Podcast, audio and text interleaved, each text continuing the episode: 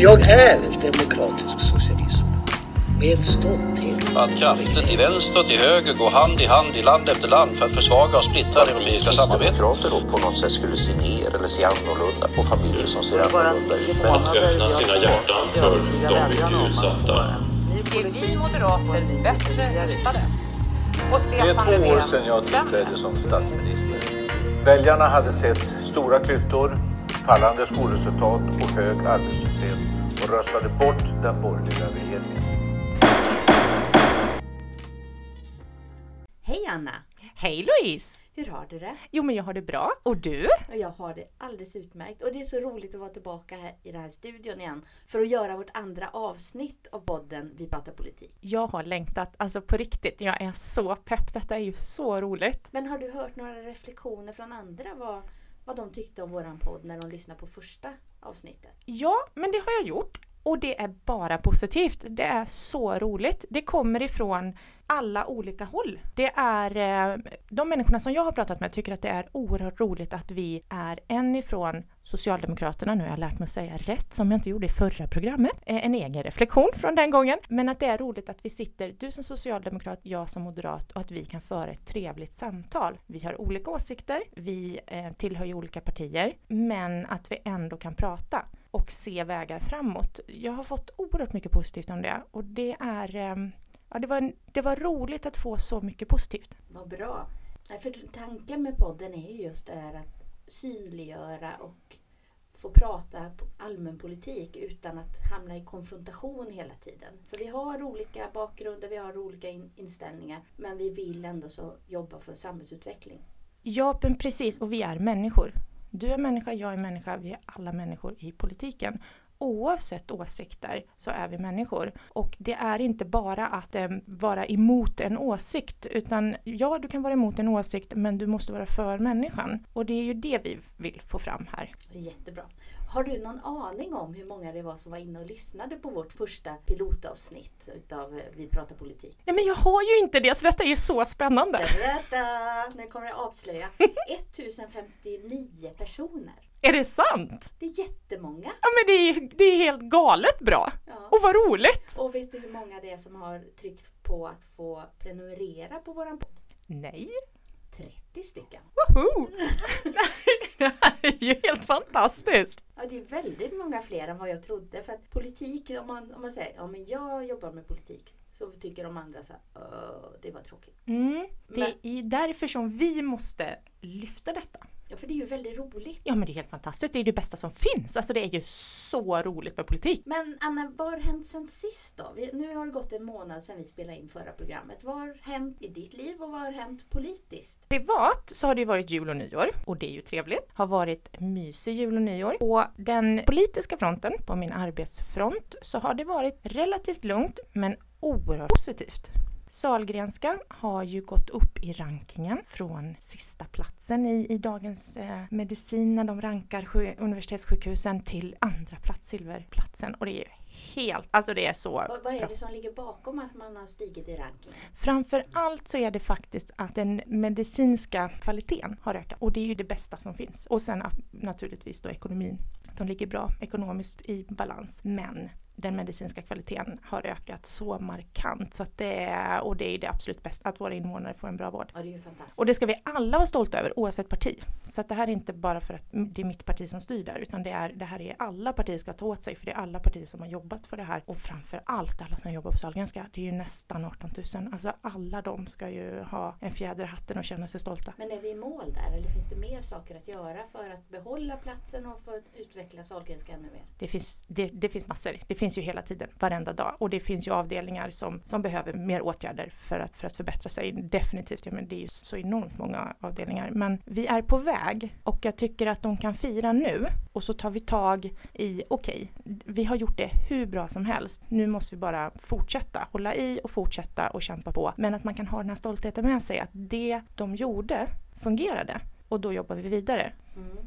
Jag har ju reflekterat lite över den här äh, nationella politiken nu med med de fem och en halv miljard som de fyra partierna som hade 73-punktsprogrammet i januari förra året. Ja, precis. Eh, Miljöpartiet, Socialdemokraterna, Liberalerna och Centerpartiet som har nu enats med ett extra tillskott till kommun och region på 5,5 miljard. Som sen har blivit överbudat utav ert eh, parti och eh, med Kristdemokraterna och Vänsterpartiet som också Sverigedemokraterna har gått in och sagt att de stödjer. Mm. Så där är ju jättespännande vad som händer i, i politiken i Sverige idag. Det man trodde var sant och säkert för bara några år sedan är ju helt annorlunda uppåt, upp och ner numera. Ja, den politiska kartan har ju verkligen förändrats. Det går ju inte idag att veta utgången när det kommer upp ärenden. Förut skulle man ju veta, jo men lägger regeringen fram ett förslag, ja men då kommer ju det att, att gå igenom.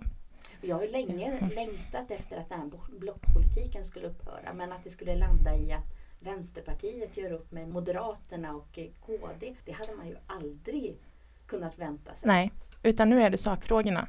Det är varje sakfråga för sig som tas. Mm det man tar inte sin helhet som man gjorde förut tror jag. Man, alltså man, man köpte hela paketet. Eh, utan idag så ser man fråga för fråga, vilket är, eh, ja det är spännande. Men det, det, påverkar ju också regionens ekonomi ganska rejält. Att man innan årsskiftet sa att vi kommer nog landa på ett resultat på 35 miljoner. Och nu visar det sig att vi har över en miljard i resultat. Det är ju också anmärkningsvärt i en tid av många nya bud och mycket som händer. Det kommer ju nya bud hela tiden. Vi satt senast i måndags pratade ekonomi. Vi hade budgetkonferens med grönblå, det vill säga de partierna då som styr i, i regionen här. Och det var så svårt att planera inför 2021 för att vi vet inte riktigt vad som kommer komma från regeringen med statsbidrag. Och sen i, i nästa stund så pratar vi om att vi vet ju knappt vår egen här för att det är så beroende på olika bidrag. Och det, det är spännande men det är också lite rörigt. Mm. Och det är klart att tycker vi att det är rörigt då blir det ju än rörigare för invånarna som ska försöka förstå det här.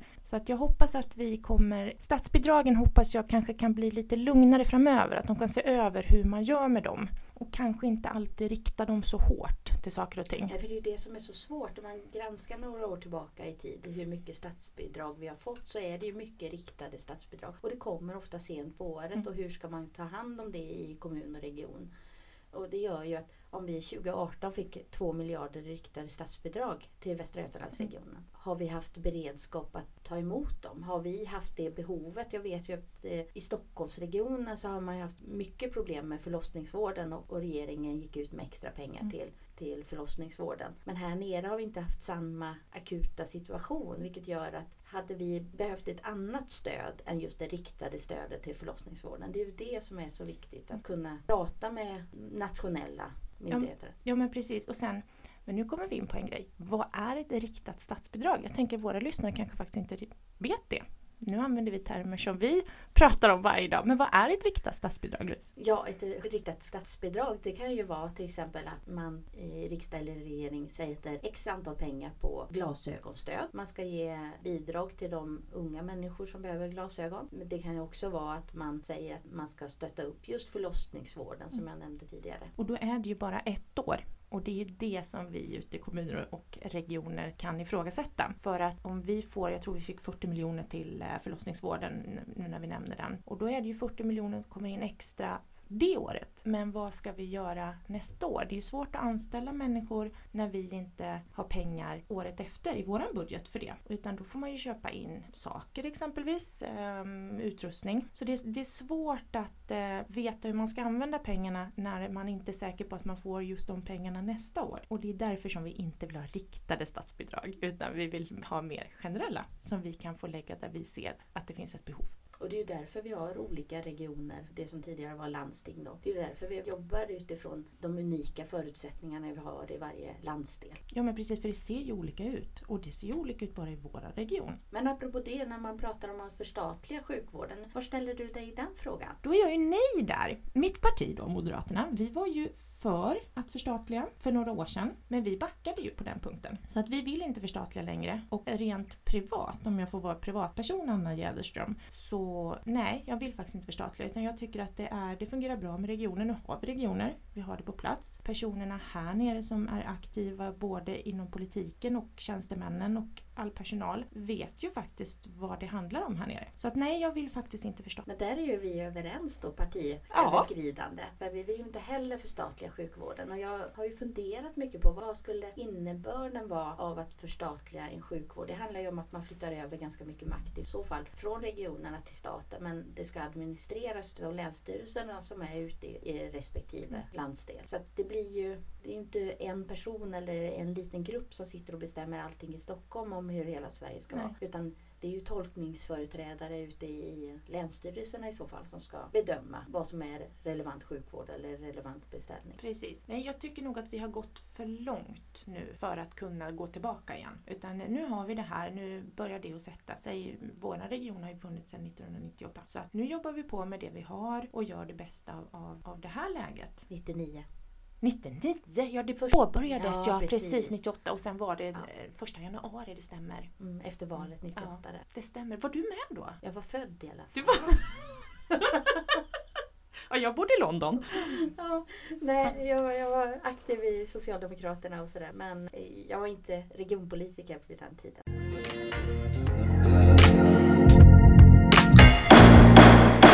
Men vad som har hänt sen sist är ju också att vi står inför en stort hot kan man säga utifrån vad som händer i Kina just nu. När jag tänker på coronaviruset. Och när Ja, man, huvudligen. man kollar på coronaviruset tidigare så har det ju det här är ju tredje utbrottet man säger sker på 18 år. Först var det mers och sen kom sars och sen nu är det coronaviruset. Som alla är coronavirus men man har inte hittat något unikt namn för det här. Och jag kollar lite på hur beredda är vi i Västra Götalandsregionen för en pandemi. Nu är det ju olika experter som uttalar sig om det här är en pandemi eller inte en pandemi. Några säger att nej men det här är inte, det kommer bara koncentrera sig i Asien och det är bara gamla människor eh, som dör av influensaviruset. Medan andra säger att det fördubblas varje dag antal smittade vilket är en tydligt tecken på att det är ett, en pandemi som riskerar att ske. Hur tror du att vi, för det är ju en jätteviktig politisk fråga, hur beredda är vi på en sån här krissituation som en pandemi skulle innebära? Jag har fått svaret att vi är beredda. Att vi har ju någonting som heter eh, kris och beredskapsnämnd. Och de tar upp det här och, och pratar om det. Eh, Det är en pågående diskussion som de har hela tiden för att det här är så pass eh, oroväckande det som sker i Asien. Och det, det var väl någonting i Tyskland nu senast. Så att det här är någonting som de håller koll på hela tiden. Det drabbade både USA och Europa lite och då Tyskland. Mm. Om det är 18 fall hittills. Ja. Och sen är det i Kina och det är ju även några stycken i Thailand och sådär. Så att det, det, det är ju koncentrerat. Man, man säger att det kommer från en djurmarknad i, i, i Kina som man har stängt. Och, och Kina som nation har ju förlängt ledigheter, skolor är stängda, man får inte fira det kinesiska nyåret som är tänkt och sådär. Så man agerar ju kraftfullt för att inte det ska sprida sig vidare. Men en luftburen infektion som coronaviruset är, är ju svårt att stanna vid en nationsgräns. Så är det. Så att det, det är skrämmande. Men vad jag har förstått när jag har frågat så, så är beredskapen väl och eh, de håller koll på det.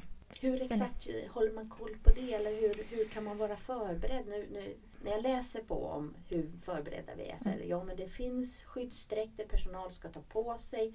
Men jag menar det inflöde som är på akutmottagningarna är ju enorma. Ja, så är det. Och det är ju inte bara sagt att det kommer en som är sjuk på, från ett flygplan från Kina och landar i, i, i Göteborg. Utan det, här, det kan ju komma lite smygande bakvägar Ja. utan eh, flygplan.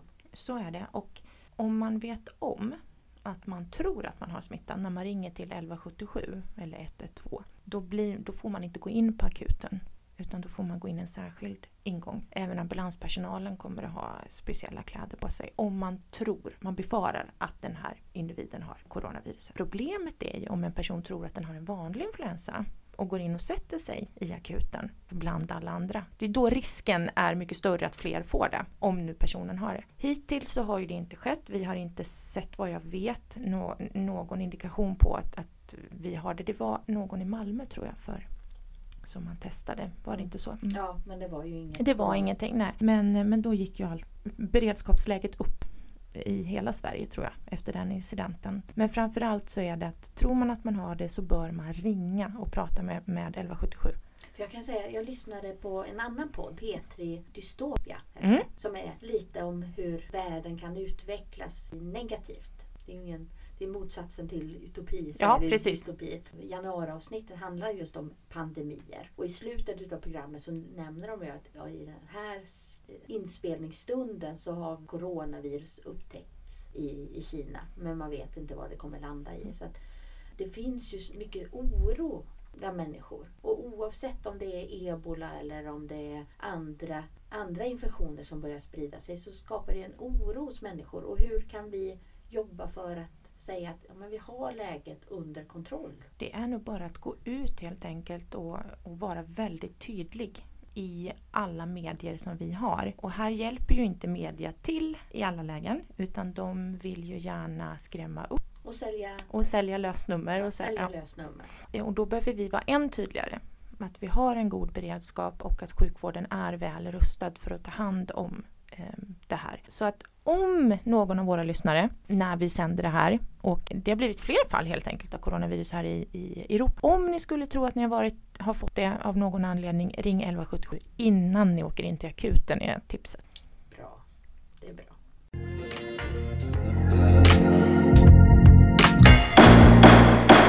Efter att vi sände vår första podd så fick vi in lite förslag på frågor vi skulle diskutera. Och bland annat är det en fråga som dök upp. Hur är det att vara kvinna i politiken? Hur många år har du varit aktiv i Moderaterna? Sen 2011, så nio år då. Ja, och jag har varit sedan 96 så det är 24 år då. Och det är ju många människor man har mött. Det är många politiker som kommer och går och många situationer man är med om och sådär. Men hur är din reflektion när det gäller just att vara kvinna i politiken? Är det, är det alltid fördelar eller är det alltid nackdelar eller finns det både och? Det finns både och. När jag började i politiken så upplevde jag inte att det var något, inte bekymmer ska jag inte säga, men jag märkte ingenting. Det var bara att gå in i politiken och jag blev respekterad för den person jag är. Däremot så märkte jag när jag började få mer uppdrag så kunde det komma åsikter om att jag var ung kvinna eller att jag bara var kvinna. Och då tyckte jag att det fanns inte något riktigt skyddsnät att, eh, att ta hjälp av. Jag upplevde inte att jag kunde prata med så många för att det är ju en, man är ju i en konkurrerande situation också. I, I politiken så vill man ju driva frågor men det är också för att, kunna, för att kunna driva frågor så sitter du i olika uppdrag. Det är ju en konkurrerande situation med de andra i sitt eget parti. Så då startade jag en förening i Vara för kvinnor som är aktiva i politiken oberoende parti. För jag tyckte att det var viktigt att vi alla kunde prata med varandra om erfarenheter. De som hade varit med längre kunde ge oss som var nya i politiken tips och idéer hur vi skulle agera och få hjälp med olika situationer som man möter i politiken. För det är en, en, en speciell värld. Nej, för jag har lite samma erfarenhet just det. När man gick med så var man bara ung och lovande och var inga problem och man reflekterade aldrig över om man eh, var ensam kvinna. Men ju längre tiden gick så kände man att man var det kvinnliga alibit. Man var det ungdomliga alibit. Och så länge allt flöt på så var det inga problem. Men när det väl blir... För det är ju att man blir prövad som politiker både internt i partiet och i andra politiska situationer. Och ju mer prövningar det var desto mer blev jag bedömd utifrån att jag var en kvinna. Och både du och jag Anna, vi är ju ganska glada, spralliga och gillar att eh, gå i högklackade skor och sådär. Jag älskar skor. Jag, Jag med. och, och det gör ju att man får lätt en stämpel på sig att ja, är man på det sättet så är man inte en seriös politiker eller vad har hon att komma med när hon bara går omkring och, och skrattar i stort sett. Och det, det upptäckte jag inte de första åren men ju längre tiden gick och ju mer prövningar som man var utsatt för så lyftes det och jag hörde ju att det pratades bakom ryggen. Och det där är så tråkigt och det, det har jag ju också upplevt. Sen har vi en nästa sak och det är att bli mamma när man är politiker. Jag upplevde det som första barnet, min dotter. Då satt jag som vice ordförande i personalutskottet i vår kommun. Jag var med i ersättare i kommunstyrelsen. Jag hade alltid med min dotter och jag kunde amma på mötena. Jag var gruppledare för, för den moderata gruppen och jag hade med min dotter där med och det var ingen som sa, jag fick ingenting negativt. Det var så underbart och jag hade ju hört skrämsel eh, att åh nu kommer du få så mycket negativt när du har med din, eh, din din dotter och du ammar och det, det kommer bli så besvärligt för dig. Och jag upplevde aldrig det. framför allt från män så fick jag oerhört mycket positivt. Att åh vad roligt att du fortfarande kan, kan vara aktiv i politiken trots att du är mammaledig och, och har ett litet barn. Men sen kom barn två och då tänkte ju inte jag på det alls att jag skulle kunna få några negativa reaktioner eftersom det hade gått så bra med min dotter. Och då fick jag ett samtal, då satt jag i socialnämnden i vår kommun och då fick jag ett samtal från en kvinna. Jag önskar att du inte är med på mötena för att du kan inte ta med ditt barn för det kommer störa. Då hade jag inte ens gått på något möte. Så, men, men vi vet ju inte om mitt barn kommer att störa. Nej, men jag vill inte att, att du tar med honom. Okej. Okay. Och det var första gången som jag upplevde att, att jag fick en sån eh, oerhört negativ reaktion på att vara mamma i politiken. Och vill man ha unga människor i politiken, eh, eller ung, jag var ju 30-årsåldern men det räknar vi som ung, eller hur? Ja, ja i det. politiken är man ung tills man är 50. Så minst. Är ja. Minst, ja. Minst ja. Ni är ungdomar. Ja, jag är snart 48 år gammal. Jag är fortfarande ungdom.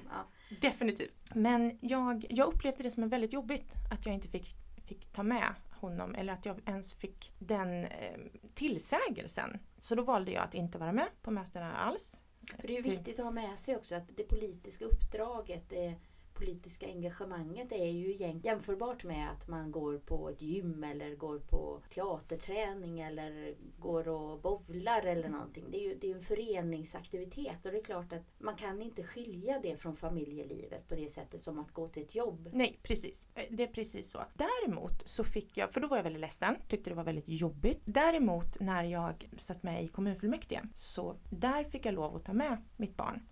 Och jag kunde amma och jag kunde sitta med och vi blev välkomnade. Och det var, men det var en, en positiv upplevelse jämfört då med vad jag hade fått från mitt eget parti eh, i, eh, i, i och med ja, för, jag, för jag har ju lite samma erfarenheter. Mitt första barn, då satt jag i socialnämnden. Mm. Och det barnet var, min dotter var oerhört lugn och sov mycket och var väldigt glad hela tiden. Så det var ett väldigt lätt barn att ha med sig. Men socialchefen tyckte nog att det var jobbigt med en äh, ammande politiker i nämnden. Så var det nog. Eh, men jag fick aldrig någon tillsägelse. Mm. Men när det gällde barn nummer två så eh, han var inte ett barn man kunde ha med sig på möten. Han, han lät väldigt mycket och tyckte inte att det var något vidare att sitta i nämndsmöte. Så där, där fick man anpassa sig efter de situationerna. Men det gör ju du som mamma. Alltså du inser ju själv, det här kommer inte att funka. Och gör man inte det, då kan man ju ta det lite fint då. Mm. Men, men är det så att det fungerar, visst är det okej, okay, tycker jag. Nu är jag ju väldigt partisk i frågan. Men, men jag tycker att det inte stör med barn på möten. Beroende på, beroende på naturligtvis hur högljutt. säger man ju i politiken att vi behöver få med unga människor in. Mm. Och det är klart om vi tydligt tar avstånd från unga människor som, som ska bilda familj. Mm. Att de inte får vara med i politiken. Hur ska vi då få unga människor att engagera sig om man känner att nej, jag är inte välkommen som en familjemedlem utan jag ska bara vara här och vara professionell 24-7. Mm. Det går ju inte. Nej, där finns det en sån rar historia om Ebba Busch. Eh, Tor, där hon var med på en SVT-intervju med Jonas Sjöstedt från Vänsterpartiet. Och hon hade med sig sin lilla bebis. Och när hon skulle gå in, för hon hade ett eget samtal och då passade Jonas hennes bebis. En söt historia tycker jag om politiken, hur man hjälps åt bakom kulisserna. Och det är så faktiskt jag uppfattar det här i regionen, att här tar ju många med sina barn på olika möten. Och det fungerar hur bra som helst. Och man får verkligen lägga band på sig själv ja. för att inte springa fram och gulla lite med barnen. Ja men eller hur, jo men de piggar upp. Jo ja. men så är det. Jag tycker att de föräldrarna som vi har här i regionen som har med sina barn, de har faktiskt koll på när är det läge att gå ut och när är det inte, N när funkar det att sitta kvar. Mer barn i politiken alltså. Ja men definitivt. Och som socialdemokrat kan jag ju säga att det vore bra ifall vi fick igång Unga Örnar igen också. och vad är, är det? Unga Örnar, det var ju ungdomsverksamheten som innan man gick med som partiaktiv i SSU eller in i partiet så ah. fostrades de tidigare i Unga Örnar. Det låter nästan som en sån här bok från 50-talet. Nej men Unga Örnar har en bra verksamhet och de, är, ja. de har legat lite lågt några år men nu mm. är på uppväxt igen. Så det är jättetrevligt. vad ska vi heta då? Unga Falkarna? Nej men ni behöver inte ha någon sån verksamhet. Välkomna till Unga Örnar kan jag säga. Men om vi återgår till hur det är att vara kvinna i politiken. Jag är ju 47 år gammal och blir 48 i år. Och jag kan uppleva att de senare åren så blir jag inte lika mycket bedömd utifrån att jag är kvinna. Alltså jag är mindre kvinna i politiken idag än vad jag var när jag började eller för... Du blir sedd som person Ja, istället. Ja. Precis. Och respekterad utifrån den person jag är. Och jag hör ju inga, så även om jag går gärna i högklackade skor fortfarande så är jag så lyssnar man på mig. Men visst är det viktigt att man bildar och bygger de här kvinnliga nätverken för att stötta varandra. För att vi är lite dåliga på det, kvinnor emellan, att stötta varandra. Definitivt. Och, och därför är det viktigt att bygga de kvinnliga nätverken och, och hålla fast vid dem. Inte som en motpol mot andra utan bara för att ja, men jag behöver stöttning i det här för jag känner mig lite osäker eller jag behöver lite goda råd. Precis. Och det, det behöver vi fortsätta med och vi behöver också mer samtal över partigränserna. För män har många arenor där de är på, där vi inte har tillträde. Så vi behöver också våga träffas och prata eh, som sitter med politiska uppdrag och är i politiken.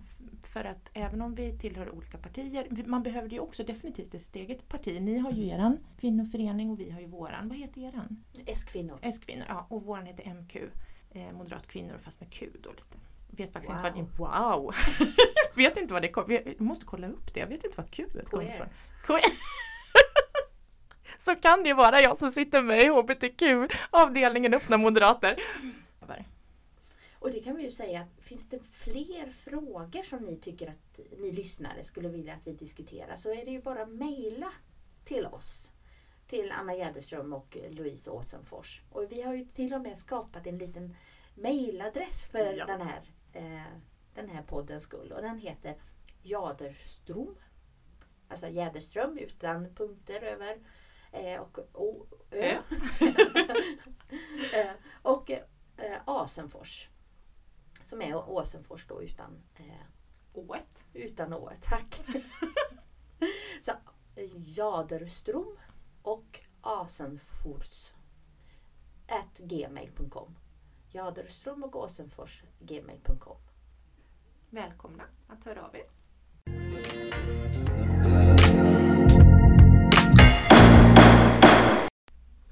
Men du Anna, hur blir man politiskt aktiv? Hur, hur gick du tillväga när du blev aktiv moderat? Jag mejlade vårt dåvarande kommunalråd och sa Hej, jag heter Anna. Jag är intresserad av att gå med i partiet. Skulle vi kunna ta en lunch och prata? Då var jag ju säker på att jag var moderat. Det har jag ju varit nästan hela mitt liv. Alltså så länge som jag varit politiskt intresserad, vilket kom på högstadiet någon gång, så har jag vetat att jag är moderat. När vi fick läsa de olika partierna och vi i min familj har pratat väldigt mycket politik hemma. Så det var jag säker på. Men jag gick inte med förrän, då pratade jag med honom 2010 och sen gick jag med i partiet 2011. Så då tog vi en lunch han och jag eh, och han tyckte att det var trevligt att jag eh, ville gå med i politiken och jag, han berättade om vad Moderaterna gjorde då i den kommunen jag bodde tidigare, Vara kommun. Och sen fick jag betala in inbetalningsavgiften och sen var jag medlem.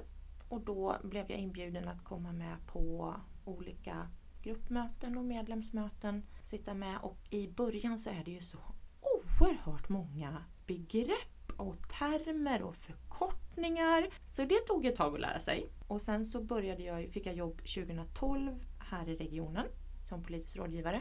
Politisk sekreterare är ju korrekta titeln. Och då var det ju nya termer och begrepp som man var tvungen att lära sig. Det är nästan det svåraste med politiken, alla begrepp. Så så gick det till när jag gick med.